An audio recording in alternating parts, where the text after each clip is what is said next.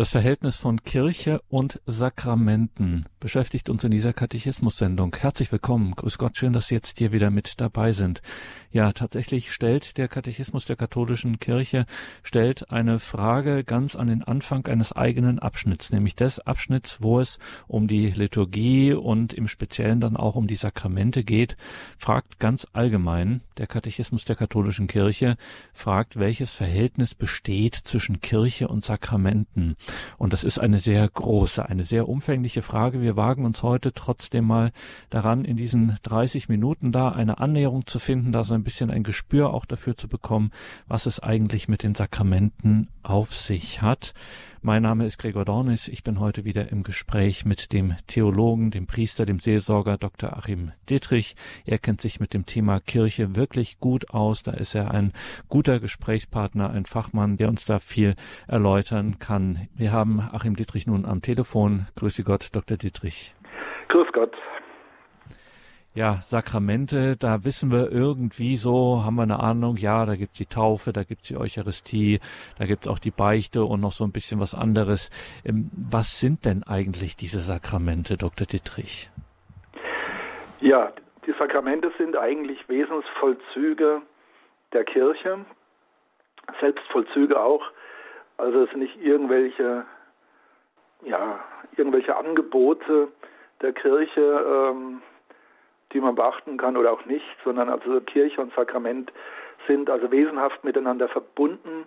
Die Kirche als Ganze wird eigentlich auch Sakrament äh, genannt. Die Theologen haben da so ein bisschen rumgespielt, also mit Ursakrament und sakramentaler Charakter und ähm, man hat dann ein bisschen um die richtigen, präzisen Begriffe gerungen. Aber das Konzil, das Zweite Vatikanum hat ja sehr deutlich gemacht, ähm, die Kirche als Ganze ist sakramental, ihrem Wesen nach, von Gott geheiligt. Sie ist also Werkzeug Gottes für die Heiligung äh, der Welt und der Menschen. Und entsprechend sind die sieben Sakramente also ja, konkrete Vollzüge dessen, was die Kirche als Ganzes ist. Also da besteht schon mal der erste Konnex mit der Kirche. Jetzt ist es schon in der katholischen Tradition so, dass diese äh, Sakramente tatsächlich auch, ich sag's mal im weitesten Sinne, ähm, exklusiv der Kirche vorbehalten sind. Jetzt mal von ganz winzigen Ausnahmen abgesehen, aber warum diese enge, diese innere Bindung? Ja, also die Kirche hat quasi das Vermächtnis äh, der Sakramente, also es, sie, wurde, sie wurden ihnen anvertraut also wir unterscheiden zwischen Sakramenten und Sakramentalien. Sakramentalien wie also Segen und Wein und äh, solche Dinge, ja, gibt es viele und die haben also auch einen sicherlich einen heiligenden Charakter, aber äh, nicht in dem Grad und dieser, wie Sie sagen, Exklusivität wie die sieben Sakramente. Diese gehen also konkret auf das Wirken und Handeln und letztlich äh, auf die Stiftung Jesu Christi zurück. Gewiss hat er sie jetzt nicht irgendwie in einem Handbuch äh, beschrieben, hat gesagt, so und so wird das gemacht. Ähm, sie gehen aber aus seinem Leben und Sterben, äh, gehen sie hervor als identifizierbare Heilsvollzüge, die Jesus wirklich, also nicht nur gewollt hat, sondern teilweise auch selbst äh, vollzogen hat oder teilweise eben auch erst äh, mit innerem Leben, äh, mit Geist angefüllt hat. Denken wir an die Taufe, die es ja vorher schon gab als Bußtaufe am Jordan, Johannes. Aber Johannes sagt ja dann, nach mir kommt einer, der mit Geist und Feuer taufen wird, also nicht nur ein, eine Bitte, sondern ein heiliges Zeichen, in dem wirklich wirksam ist, äh, was den Menschen äh, erlöst und heilt. Ja, diese sieben Sakramente sind der Kirche anvertraut. Sie hat es also nicht selbst erfunden, es hat ein bisschen gedauert, bis, also bis klar war, welche Sakramentalien, ähm, welche heiligen Feiern und äh, Riten äh, im Rahmen der Liturgie also zu diesen heiligen Sieben gehören. Also das Konzil von Trient hat es dann nochmal unterstrichen im Hinblick auf die Diskussion und den Streit mit den Neugläubigen damals, mit der Reformation. Ja, Also Jesus hat ihn nicht äh, in ein Buch reingeschrieben, so und so. Also das würde sich vielleicht mancher Liturgieprofessor so wünschen oder mancher Kanonist auch. Aber es war Aufgabe der Kirche, das also auszugestalten. Die Kirche, die ja unter dem Eindruck des Heiligen Geistes, der sie in die ganze Wahrheit einführt, ja, wurde sie da geleitet. Das hat also ja teilweise Jahrhunderte gedauert, bis man wirklich das klar hatte, diese Siebenzahl. Es sind eben ja Geschenke, also nicht etwas, was die Kirche irgendwie erfunden hat oder äh, pastoral entwickelt hat, dass man sagte, ja, also die Leute bräuchten dies und jenes, ähm, dass man so eher so allgemeine religiös äh, Formen dann im Prinzip ausgestaltet hat und dann theologisch überhöht hätte. Nein, also sie, die sieben Sakramente haben den Anspruch, sie sind Stiftungen Jesu Christi für das Heil der Menschen. Wir müssen vielleicht von der Ursprungssituation noch ein bisschen klären. Ja, es gibt das böse Wort von, äh, oder bös verstandene Wort von äh, Alfred Loissy. Das war also ein Religionswissenschaftler am Ende, am Anfang des 20. Jahrhunderts, der also das äh, ja, bissige Bonmot geprägt hat. Also äh, Jesus Christus hat das Reich Gottes verheißen und gekommen ist die Kirche. Ja, wenn wir also die Evangelien lesen und das Neue Testament, dann äh, finden wir zwar einzelne Momente, die also die Sakramente in ihrer Siebenzahl, wie wir sie heute kennen, durchaus begründen, aber eben nicht ausdrücklich äh, darstellen. Und wir müssen einfach einer Sache ja zur Kenntnis nehmen, wie, wie das Evangelium das auch sagt. Der irdische Jesus hatte also keine Klarheit über den Zeithorizont unserer Erlösung und der Wiederkunft des jüngsten Tages. Das wird ja auch eigens gesagt. Also es ist den Menschen so nicht gegeben, äh, Zeiten, Fristen mitzuteilen und der jüngste Tag, das Ende der Zeit, das weiß nur der Vater, noch nicht einmal der Menschensohn. Wir Menschen sollen also nicht auf Fristen und Zeiten achten, sondern sollen uns grundsätzlich äh, in einem christlichen Dasein äh, ja, etablieren. Die Kirche ist die Ausgestaltung dessen, was Jesus durchaus gestiftet hat, eben die, die Gemeinschaft der Apostel und der Jünger, das neue Volk Gottes, der Leib Christi, das alles ist also nicht nachträglich, das ist ursprünglich Jesus, von Jesus gegeben. Jesus wollte die äh, Gemeinschaft der Gläubigen, das Volk Gottes, die Kirche, wie Paulus es dann betrachtet als mystischen Leib, also die Gläubigen in Jesus Christus geeint, in Erwartung seiner Wiederkunft. Das ist ja das, was im Advent immer so deutlich wird. Also wir sind, wir haben das Heil schon empfangen, wir sind schon erlöst, das schon jetzt, aber eben auch sind wir hineingestellt in einen zeitlichen Ablauf, der ein Ende und ein Ziel hat, nämlich die Wiederkunft Jesu Christi, das Ende der Zeit. Das ist das noch nicht. Ja, und die Kirche ist im Prinzip die konkrete Ausgestaltung unter dem Eindruck des Heiligen Geistes, unter der Bekleidung des Heiligen Geistes, äh, dass diese Gemeinschaft der Gläubigen, dieses Volk Gottes eben in einer konkreten, verfassten Form durch die Zeit gehen kann und ihre Aufgabe erfüllen kann, das Wort Gottes zu verkünden, also die Heilige Schrift zu bewahren und den Menschen nahezubringen, von der Heiligen Schrift her und von der lebendigen Tradition die Lehre der Kirche und eben in, im Rahmen der Liturgie, also der religiösen Feiern der Kirche, eben nicht nur Sakramentalien und allgemeines Gebet, sondern eben auch besonders die sieben Sakramente, unter denen dann Taufe und Eucharistie natürlich hervorragen.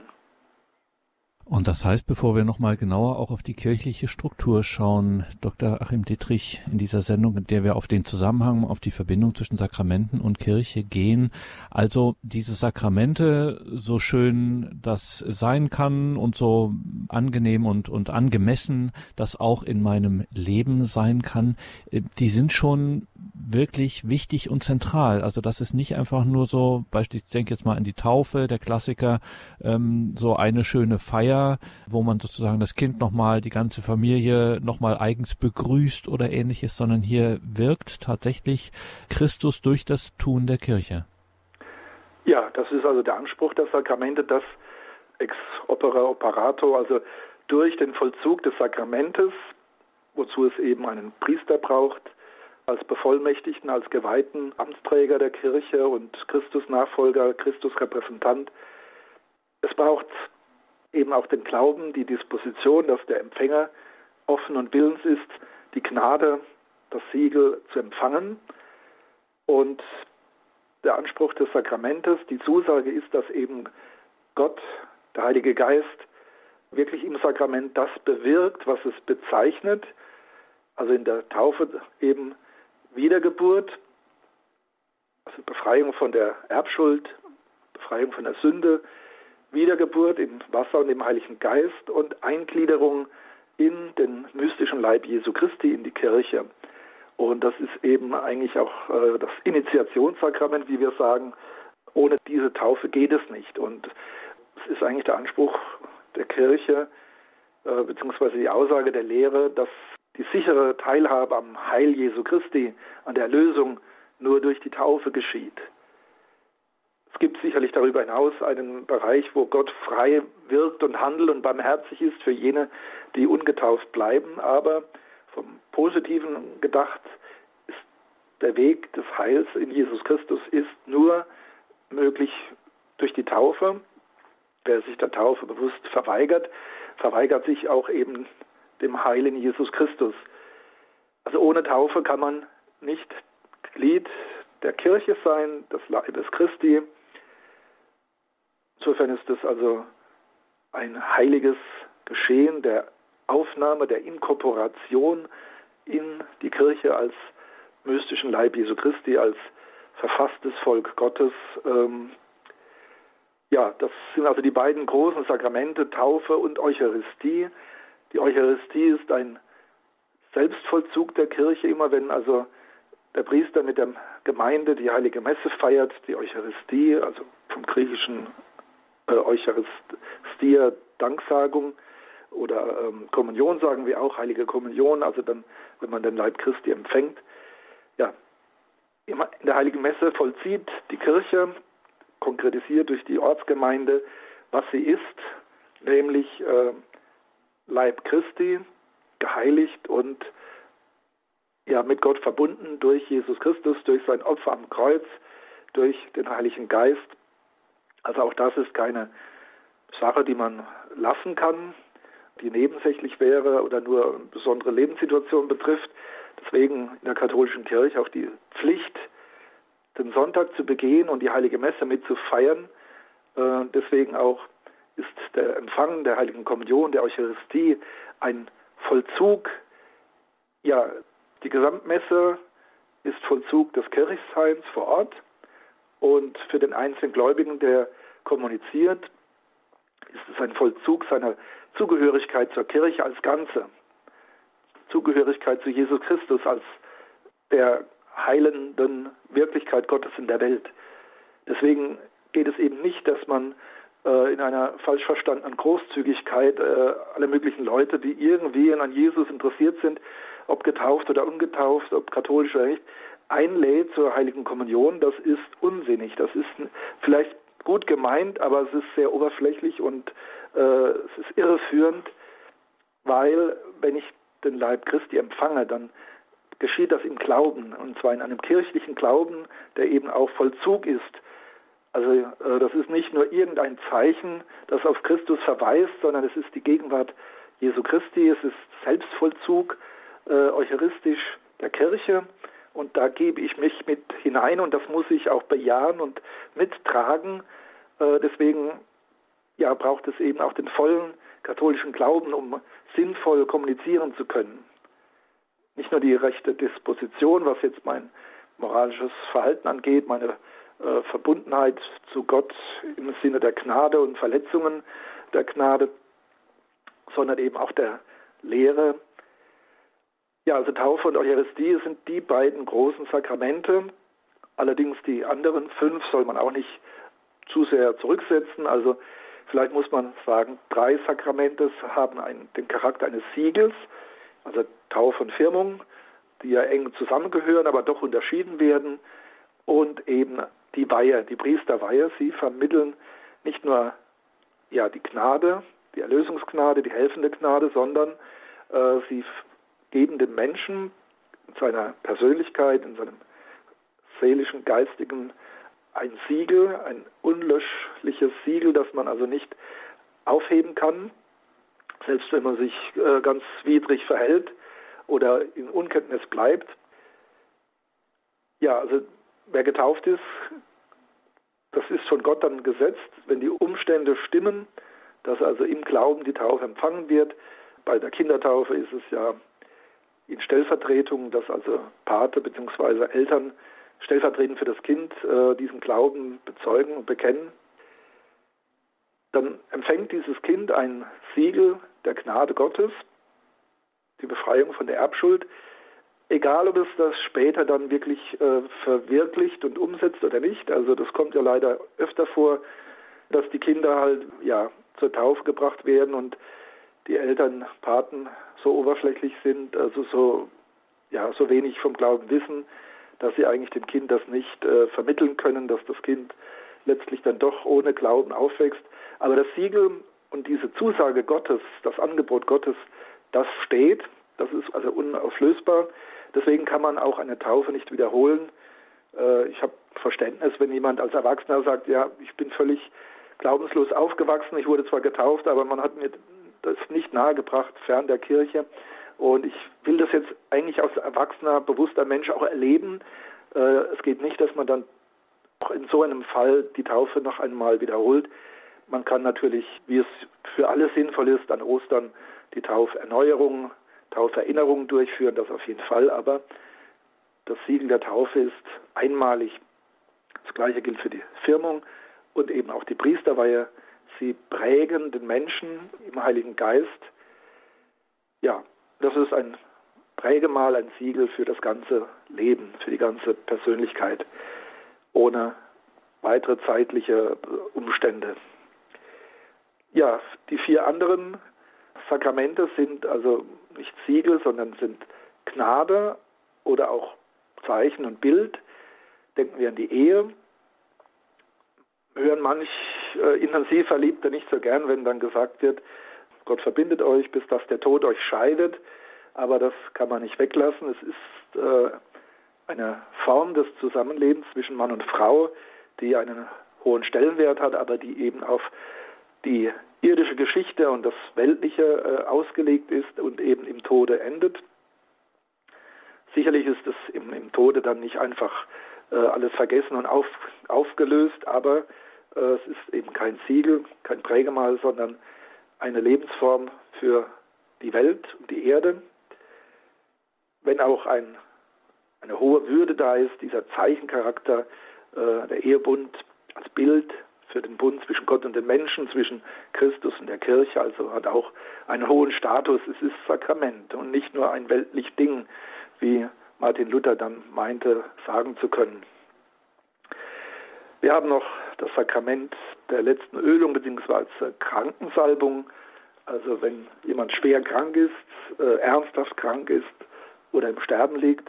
Es gibt da verschiedene Texte dann, äh, wenn Hoffnung besteht auf Wiedergenesung und wenn klar ist, es ist, geht zu Ende.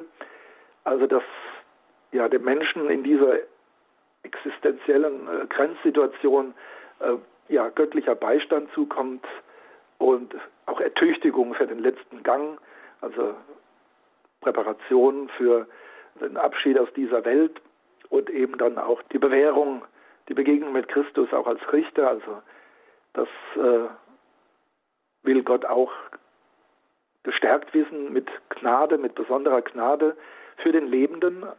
Also Sakramente werden immer nur Lebenden gespendet und die letzte Ölung ist ein Sakrament, das nicht einem Verstorbenen äh, gespendet werden kann, sondern nur einem noch Lebenden. Die heilige Buße, das Bußsakrament, die Beichte, hängt eng mit der Taufe zusammen. Ursprünglich war ja die Taufe das eigentliche Sakrament auch der, der Lossprechung von aller Schuld und aller Sünde. So war es in den ersten Jahrhunderten. Äh, da kannte man zwar das fürbittende Gebet, um ja, Stärkung im praktischen Leben und Nachlass der Sünde. Aber die eigentliche Sündenvergebung wurde in der Taufe vollzogen, die eben nicht wiederholbar ist. Deswegen haben manche dann gewartet bis kurz vor knapp, also auf dem Todeslager äh, hat man sich dann erst taufen lassen, um gereinigt von aller Schuld ähm, ja, dem Richter gegenübertreten zu können, also zum Beispiel Kaiser Konstantin und andere. Die Kirche hat dann unter dem Eindruck des Heiligen Geistes über die Jahrhunderte realisiert, ähm, ja, dass es da hier eine, ein zusätzliches Sakrament braucht und dass das auch berechtigt ist im Hinblick auf die Dauer der Zeit. Also das Ende der Welt kommt eben nicht in der gleichen Generation äh, zur Zeit Jesu Christi, wie man damals dachte, sondern es ist die Zeitachse ist offen, also braucht es auch eine dauerhafte Form äh, über die Taufe hinaus, wo der Mensch einfach seine Schuld bekennt und gereinigt wird von seiner Schuld, von seinen Sünden. Und so hat sich dann auch die Einzelbeichte, die persönliche Beichte entwickelt aus der Gemeinde, der öffentlichen Gemeinde, Bußpraxis heraus. Ja, also auch ein wichtiges Sakrament, das uns immer wieder in den Stand der Gnade führt, äh, dass wir eben unsere Vergehen, äh, unsere Versagen eben nicht ja, dauerhaft mit uns herumtragen müssen, sondern wenn wir zur Reue finden, wenn wir bereit sind zu einem Neuanfang, dass wir da auch die Gnade empfangen können. Ja, ist eben auch wichtig, dass die Zugehörigkeit zur Kirche braucht äh, den Stand der Gnade. Wir können äh, nicht allein aus eigener Kraft und eigenem Willen alles schaffen und gewährleisten. Wir brauchen die Erlösung, wir brauchen die Gnade und die will uns die Kirche vermitteln. Aber eben diesen Gnadenstand braucht es auch. Also es ist nicht Sache des Einzelnen, sich äh, in einem bloßen Zwiegespräch mit Gott, also da auszusprechen, äh, ich mache das alleine mit Gott aus quasi, oder äh, ja, dieser, dieses Problem bei Luther, wie finde ich einen gnädigen Gott, das ist eben kirchlich sakramental gefasst, wie das Tridentinum dann deutlich gemacht hat. Also wir können uns nicht selbst erlösen, wir äh, erhalten die Erlösung auch nicht persönlich allein in einem Glaubensakt äh, durch den Heiligen Geist, sondern vermittelt durch die Kirche, die eben von Jesus Christus diesen Auftrag erhalten hat, die Menschen zu bekehren, zu taufen, zu lehren, in die ganze Wahrheit einzuführen, mit Christus zu verbinden und das teilweise auch immer wieder, auch im Sinne der Bestärkung. Ja, die Kirche hat also sakramentalen Charakter und ist ihre, ihre Hauptaufgabe haben sakramentale, ja, eine sakramentale Struktur. Die Kirche tut das nicht aus sich alleine heraus, es ist nicht ihre Erfindung, es ist auch nicht ihre Gnade, sondern all das geschieht im Heiligen Geist, geschieht durch Jesus Christus, den Erlöser, der uns eben diese Gnade erworben hat auf Golgotha. Ja, deswegen Kirche und Sakramente sind gar nicht zu trennen. Wie gesagt, Kirche ist eucharistisch, ist sakramental, ist marianisch, ist petrinisch. Also das sind wesentliche Vollzüge und ja, ein wesentliches Charakteristikum der Kirche, dass sie sakramental ist und dass sie diese Sakramente uns Gläubigen zuwendet, zugänglich macht, damit wir wahrhaft Christus verbunden sein können.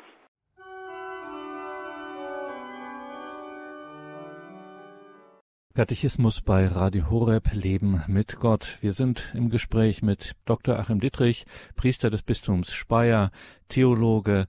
Er kennt sich bestens mit der Kirche aus und wir fragen heute in dieser Katechismus-Sendung nach dem Verhältnis zwischen Kirche und Sakramenten. Dr. Dietrich, ähm, jetzt haben wir von Ihnen heute eines gelernt, wie wichtig diese Sakramente sind für die Kirche, wie zentral sie sind, dass die Kirche selbst eben sakramental ist und das nicht einfach nur so dazukommt zu ihrem sonstigen Leben, das sie auch führt, ganz klar, sondern dass wir hier Wesen, dem Wesen der Kirche geradezu begegnen in den Sakramenten. Deswegen wundert es auch nicht, dass gerade der Katechismus der katholischen Kirche, also dieses große Werk, mit dem sich die Kirche über sich selbst und über das, was wir glauben, äh, vergewissert, dass hier ein eigener großer Abschnitt genau genau diesen Sakramenten auch gewidmet ist, im weitesten Sinne natürlich der Liturgie, also auch den Sakramentalien und anderen Vollzügen. Aber ein ganz wesentlicher Bestandteil sind hier die Sakramente, äh, über die intensiv nachgedacht wird, liebe Hörerinnen und Hörer. Das ist der zweite Abschnitt im Katechismus der katholischen Kirche. Und genau da steht eben am Anfang diese Frage nach dem Verhältnis zwischen Kirche und Sakramenten, weswegen wir eben heute quasi hier so eine Art Prolog zu dieser Lehre von den Sakramenten äh, unternehmen. Dr. Dittrich,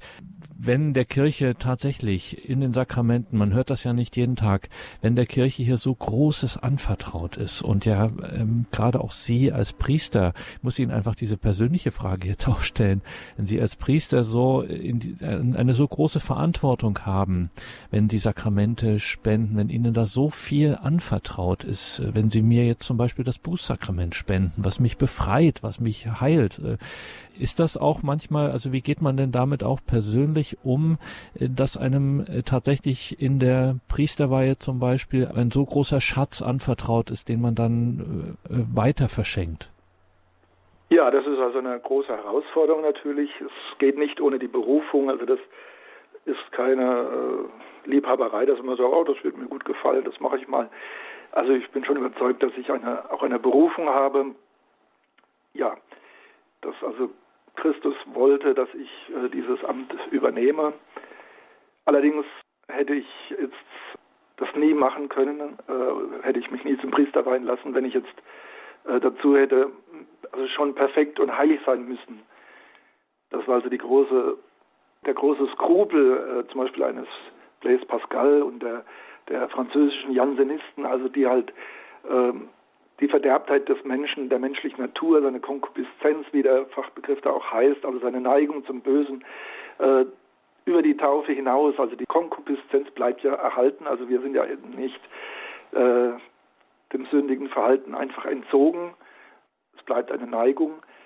Ja, und das ist das Problem eines jeden Christen, eines jeden Getauften, äh, auch im Rahmen des allgemeinen äh, Weltpriestertums, das jeder in der Taufe empfängt, ja, also Gott zu entsprechen und wirklich heilig und äh, makellos zu leben.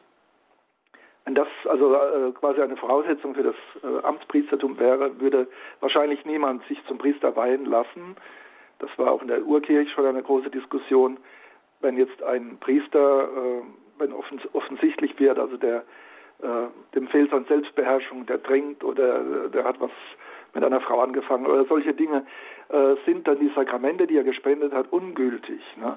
Und ja, da hat die Kirche dann also das auch geklärt äh, in, einem, in einem gewissen Prozess der Klärung, dass also das Sakrament, wie gesagt, ich habe es vorhin schon mal diese lateinische Bezeichnung äh, zitiert, ex opere operator, also durch den gläubigen Vollzug des Sakraments äh, geschieht das, was es bezeichnet, eben die Gnade wird vermittelt, unabhängig von der Person des Spenders. Der muss nur tun wollen, was die Kirche tut. Also er muss der Kirche insofern treu sein, dass er die Liturgie des Sakramentenspendung und die Intention äh, der Kirche da wirklich treu einhält.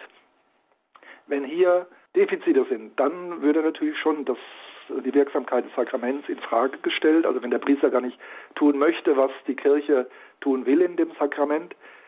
Aber äh, es ist eben nicht die persönliche Heiligkeit Voraussetzung des Gnadenwirkens. Und das ist eine große Entlastung. Das ist also ja im Prinzip überhaupt erst die Möglichkeit, dass man also als redlicher Christ sich traut, ja in so ein Amt einzutreten, sich weihen zu lassen.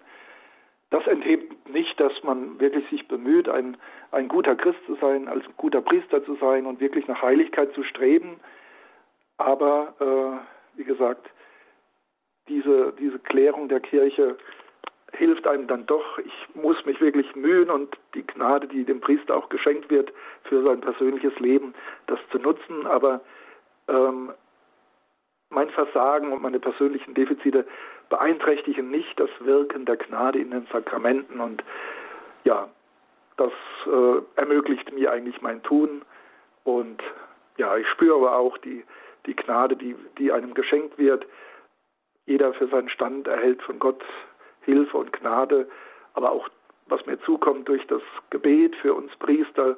Es gibt immer wieder Leute, nicht nur in den Klöstern, die sagen, also wir beten für euch Priester oder Ordensleute, die ich persönlich kenne, die sagen, also ich bete ganz konkret für sie oder auch ähm, ja, Gläubige, die ich aus meinen verschiedenen Vereinen kenne, die also für mich beten. Das ist eine große Unterstützung, dass man also diesem Amt so gut gerecht wird, wie es eben nur geht sagt Dr. Achim Dietrich, Priester des Bistums Speyer, zum Ausklang dieser Sendung, in der es uns ganz allgemein um die Verbindung von Sakramenten und Kirche ging, um die sakramentale Kirche sozusagen.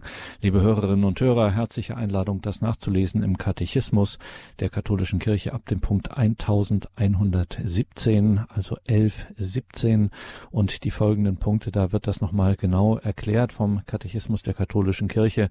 Es könnte, so haben wir es heute gelernt, in dieser Sendung, in dieser Katechismus-Sendung bei Radio Horeb Leben mit Gott wohl kaum etwas geben, was sich mehr lohnte, für unser Leben mit Gott wiederzuentdecken, nämlich den Schatz der Sakramente, was uns hier eigentlich geschenkt wird, was uns durch die Kirche vermittelt wird, eine wirklich große äh, Sache. Das sollten wir auf jeden Fall zu schätzen wissen und natürlich auch die herzliche Einladung, wenn das hier schon auch eigens Erwähnung fand, auch herzliche Einladung zum Gebet für die Priester. Danke, Dr. Dittrich, für diese Sendung und für Ihre Gedanken, dass Sie uns hier ein bisschen sensibilisiert haben für das, äh, was in den Sakramenten uns hier von Christus her zukommt. Jetzt bitten wir Sie um das besondere Gebet, um Ihr priesterliches Gebet, um den Segen. Ja, gerne. Herr Jesus Christus, in dir kommt uns die göttliche Gnade zu, dass wir teilhaben dürfen an der Gemeinschaft des dreifaltigen Gottes. Wir danken dir für die Kirche, für die Sakramente, für deine Gnade, für die Gaben des Heiligen Geistes. Wir danken dir und bitten dich, öffne unser Herz, öffne die Herzen aller Menschen für dein Heil, für deine Gnade, die du uns auf Golgotha erworben hast, für das ewige Leben, das uns am Ostermorgen aufgestrahlt ist, dass es möglichst viele Menschen erreicht und auch uns ganz durchdringt. Das gewähre der dreieinige Gott, der Vater, der Sohn und der Heilige Geist. Amen. Gelobt sei Jesus Christus. In Ewigkeit. Amen.